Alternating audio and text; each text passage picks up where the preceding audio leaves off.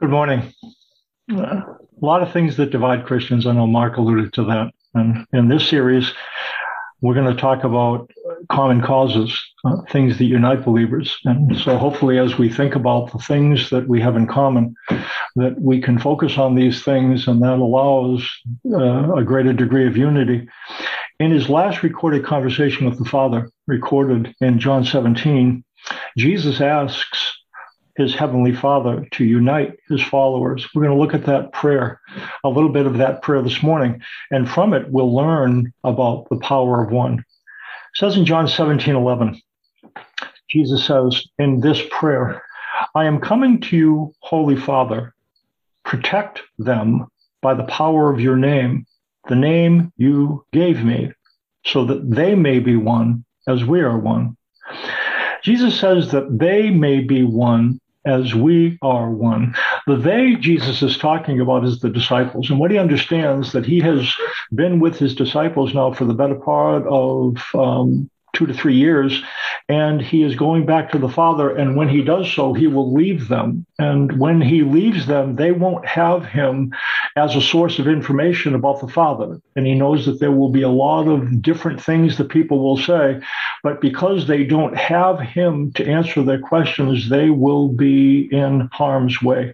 He requests that those he leaves on the earth would experience the oneness that he shares with the Father. I want you to, to let's kind of tune that in. So the thing that Jesus is most conscious of when he is thinking of going to the Father is God, I want for the unity, Jesus says, that he experiences with the Father, that that would be replicated so that the disciples would experience that same intimacy as well, which is an astonishing request when you think about it.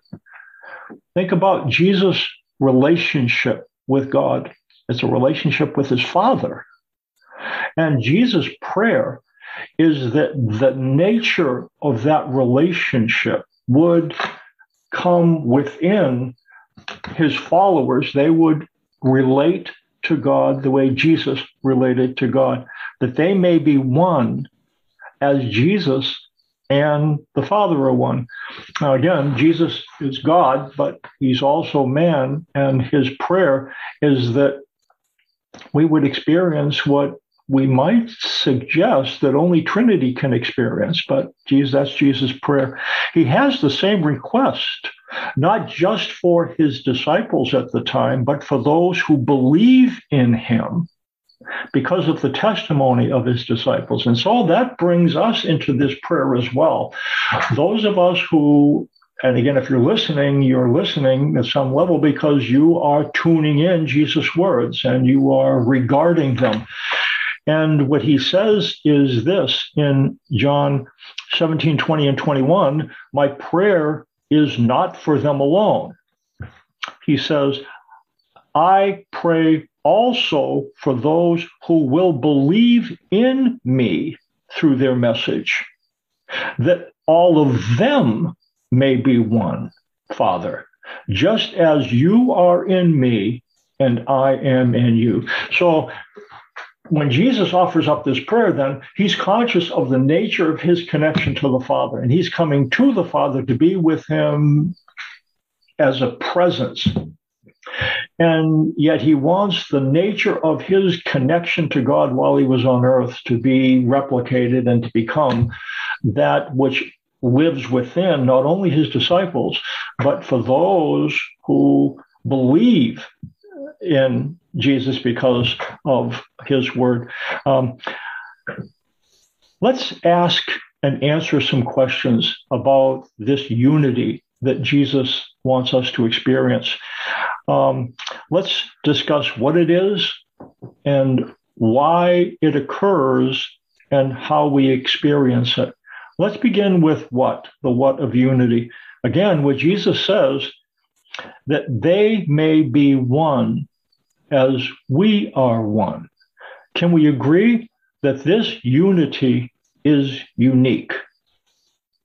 It's something that is one of a kind. It's a divine unity. The unity that the Jesus experienced with the Father. That's the unity that he wants us to experience. Can we agree? This unity, this unity is not unanimity. Unanimity was everybody talks the same. This unity is deeper than unanimity and it's deeper than uniformity. You know, if unanimity is everyone talking the same, uniformity is everybody acting the same.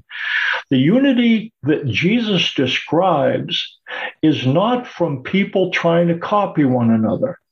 It's not from people saying the same thing or doing the same thing. The unity Jesus wants us to experience is the unity that comes from connection with God.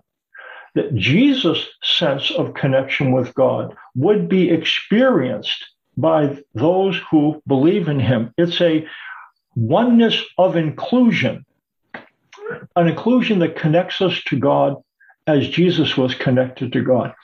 We talk about baptism. Baptism is a rite of inclusion. It's the way in the early church that you joined into the body of Christ. And when you think of it, we've talked about it before. Baptism is immersing something in someone with um, when they dyed garments. They would take a white garment and immerse it into the dye. The Greek word for that immersion is baptizo, it's baptized. And so, as we've talked about before, when you take a white garment and you immerse it, when you baptize it into, like, say, purple dye, it goes in white, comes out purple. What's true of the dye becomes true of the garment that you place into the dye. It becomes identified with what you baptize it into. And that's the rite of inclusion. We are baptized into Christ. And what that means then is that what's true of Jesus becomes true of us if we are immersed or identified, baptized into him. Think about that then. Uh, think about being baptized into Jesus. Think about Jesus in the scriptures. Um, anything Jesus could have done to be closer to the Father? Anything that he might have done that caused that would cause that intimacy to be greater? Of course not. And so, if we're identified with Jesus, Jesus' experience of closeness is our experience of closeness as well. What's true of Jesus becomes true of us. Now, we might not believe it, but it's true. And that's the secret, it seems to be. What Jesus wants is that we would not only understand, but believe that that is how the Father relates to us, that we are as close to him as Jesus was. Let's think about is there anything Jesus could have done to be more loved by the Father? Was a son ever more obedient to a father? Of course not. Are we that obedient? No, of course we're not. But if we're identified with Jesus, what's true of Jesus becomes true of us. So therefore, if you are in Christ through believing in him, here's a question. Is there anything that you can do to be closer to the Father? Is there anything that you can do to be more loved by the Father? No. And here's a question What if we believe that? When this oneness exists, if you have this oneness and you exist and are in contact with God because of being identified with Christ, I think it's a fair question. Can you do anything to become more connected to God? Think about somebody who's in another person. Jesus is in the Father, the Father is in Jesus. Is there anything that the Father can do or Jesus can do to become closer? No, if you're in someone, there's nothing you can do to be closer to that person. It'd be it'd be strange, wouldn't it, to, for somebody who's in another person to say, "Well, you can become become closer," but that doesn't work. It, because if you're in, and that's what Jesus is suggesting. He's in the Father, the Father's in Him, and if that's the case, the idea of becoming closer is not really relevant. And but I want you to think about that then. If we um, are as close to the Father, because this is what Jesus wants us to understand, as He is, the idea of being closer to God doesn't make much sense, does it? If you're in Christ, the fact is the Father loves you the way he loves his Son. You can't get closer from his perspective. The challenge is believing it. Um, when you think of it, divisions between Christians are rooted in believing that some facet or practice or belief makes us closer to God. Isn't that right? You know, come to this church because this will help you be closer to God. Come to that church because we don't believe that thing, we believe this thing, and that's why we believe we're closer to God. And, and different churches believe that based on their uniquenesses, their the things that they value, that they are closer to God. But if our closeness to God is rooted not in what we do, but rooted in what He's done, then the idea of being closer, that doesn't make much sense. That's what Jesus, that's the kind of unity Jesus talks about. Um, it's a oneness of divine access. It's a oneness of divine inclusion that as Jesus and the Father were one, that that his disciples would experience the same oneness. This is a this is a unique unity, a one of a kind unity. Um, so that's the what. What's the why? What it says in John 17, 21 and John 17, 23. John 17, 21, he gives us a why. So why does he want the disciples to experience, to, to, to come to understand and, and experience this unity. He says, Father, just as you are in me, again, I'm in John 17, 21. Father, just as you are in me and I am in you, may they also be in us, so that the world may believe that you have sent me. So what Jesus prays that that he would be in them, they would be in him, so that the world would believe that the Father sent the Son. He says the same thing in John 17, 23. May they be brought to complete unity to let the world know that you sent me and have loved them even as you loved me. It takes this divine unity in Jesus' expression here to convince the world that the Son, the Father sent the Son into the world, that as the disciples experience this unity as Jesus' prayer for them is answered and for us is answered, that the world will, because of that unity, not just a unanimity, not just people talking or acting the same, but this unity that comes from understanding that I have an unbreakable connection to God, that I cannot get closer to Him. That as the those who are His followers experience and understand that, then the world is in a position to understand. Then, looking at this, that the Father sent the Son into the world. Uh, what Jesus uh, and He says that it, that that needed to happen so that the world would believe that the, the Father sent the Son. Um, in the first century, Paul saw the oneness of the church as the necessary step of Christ into the world. And again, Paul, out of all the things that he experienced and the things that vexed him, the thing that was most troubling to him and we'll talk about it in the series coming up, is when the church split. Again, we can't undo church splits. I'm not saying that we can't go back to a one religion. That's just not in our power.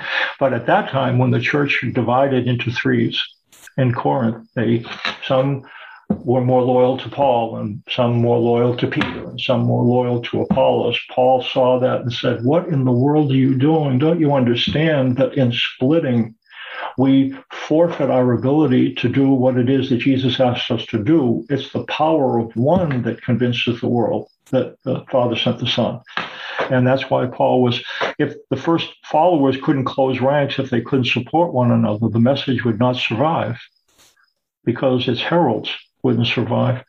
The world recognizing that God sent the Son and loves the Son, loved the Son's disciples, excuse me, the world recognizes that God sent the Son and loves the Son's disciples is not necessarily a positive response.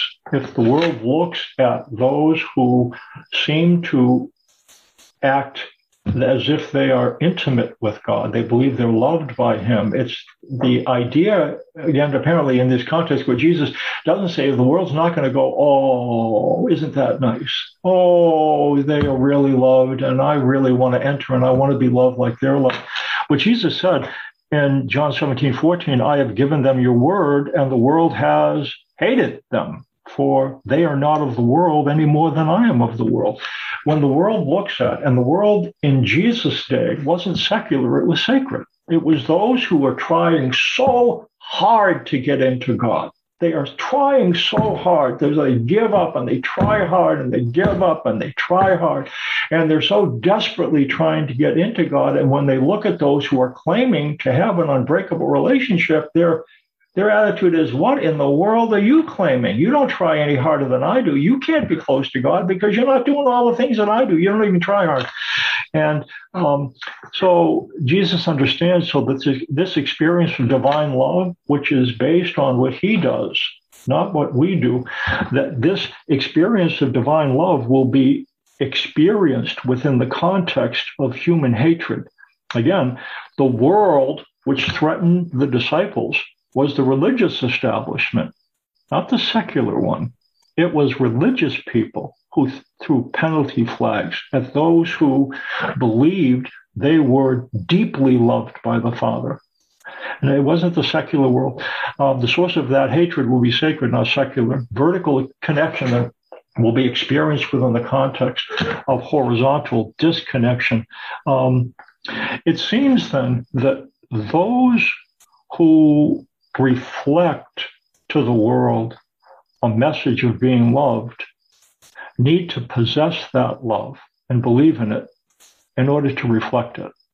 Somebody who doesn't believe they're loved will have a hard time convincing somebody else that they're loved by God. Put it in, put it this way. Uh, the world cannot behold what the church cannot reflect what the church does not reflect. The world cannot behold what the church does not reflect, and the church cannot reflect what the church does not behold or cannot behold. If we don't know that our connection to God is secure and firm, we are loved by Him as much as He loved His Son, um, if we don't behold that, we can't reflect it. And if we can't reflect it, the church can't behold it. And therefore, what Jesus asked is that his disciples would experience that unity so deeply that when they talk to the world about the love of the Father, it would believe it would be believable. So we looked at the what of unity. It's a divine unity, a very unique one of, a kind. It's the unity of inclusion in God. And the why of it is so that as it's experienced and lived out, that the world will believe that the Father sent the Son into the world. So let's ask one more question before we close. And again, we'll look at other things up in the next weeks as we continue thinking about common causes. The how of unity this is what Jesus says I have given them the glory that you gave me, that they may be one as we are one. I have given them, John 17, 22, I have given them the glory you gave me so that they may be one as we are one. Jesus gave the disciples something that would allow them to experience this oneness so that because Jesus gave them this thing, they were able to be one as he and the Father were one. And the thing that he gave them was the glory. This glory he received from the Father, he gave to the disciples. And because the disciples received this glory, they were able to be one. And they, because, okay, then this glory, it's necessary for us to receive it. What is this glory? What is glory to begin with? Glory is divine disclosure. It's when God reveals himself and says something to someone, and that person who experiences, hears, sees, understands what the Father says, experiences the Father's glory. In the Bible, there isn't one experience of glory. There are two primary experiences of glory in the Bible. One occurs within the context of the old covenant that was mediated by Moses. Another experience of glory was mediated by Jesus. And um, those are the two main revelations of divine glory. Old covenant through Moses, new covenant through Jesus. There are differences between these glories. They have different impacts. Old covenant glory was conditional. It was conditional and its influence was temporary. It was, if you do this, you'll be blessed. If you don't do this, you'll be cursed. There's things you had to do in order to experience the intimacy. If you didn't do them, the intimacy was cut. You could become closer to God. You could become farther away from Him under the old covenant because there were conditions. That's what conditional means. If you fulfill the condition, you get the intimacy. If you don't fulfill the condition, you don't get the intimacy. That's conditional. And the old covenant was conditional. Uh, that's why the influence of the old covenant was skin deep and short lived. It changed people for a little while. They tried hard, but they gave up. And then they tried hard and then they gave up. And it and that's why we see that cycle in the Old Testament of the Bible. Jesus came and gave the disciples glory, but not old covenant glory. That's not what he gave them. That doesn't promote oneness. It promotes separations, obstacles, distance. The glory that Jesus came to give the disciples was new covenant glory. That's why he said, This is the new covenant in my blood. That's why he came to inaugurate a new covenant. New covenant glory is unconditional. It's unconditional.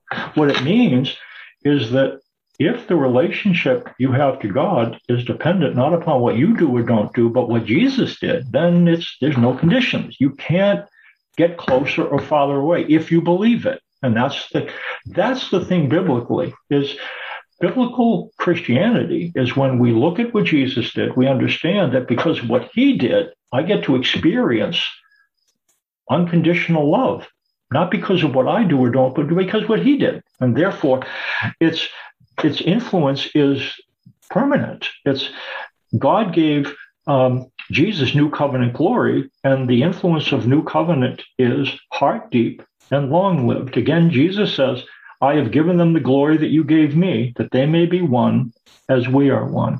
And the glory that he gave them was new covenant glory. I close with this, and we'll talk about it more in order to experience this divine unity, in order to experience the power of one, it's necessary to understand and receive the glory, the glory Jesus came to reveal. We can't be confused. The glory Jesus came to reveal is new covenant glory. And what that means, the unity that Jesus talks about the power of that unity, I think we can make a very strong case. It's rooted in covenant clarity. We have to understand the covenant that Jesus discloses. We have to understand the glory that God extends to us. It's not old covenant glory, it's new covenant glory. How many religious divisions are rooted in covenant confusion? How many splits are rooted in covenant confusion? People assuming that if I do this, that, believe this, that, I can get closer.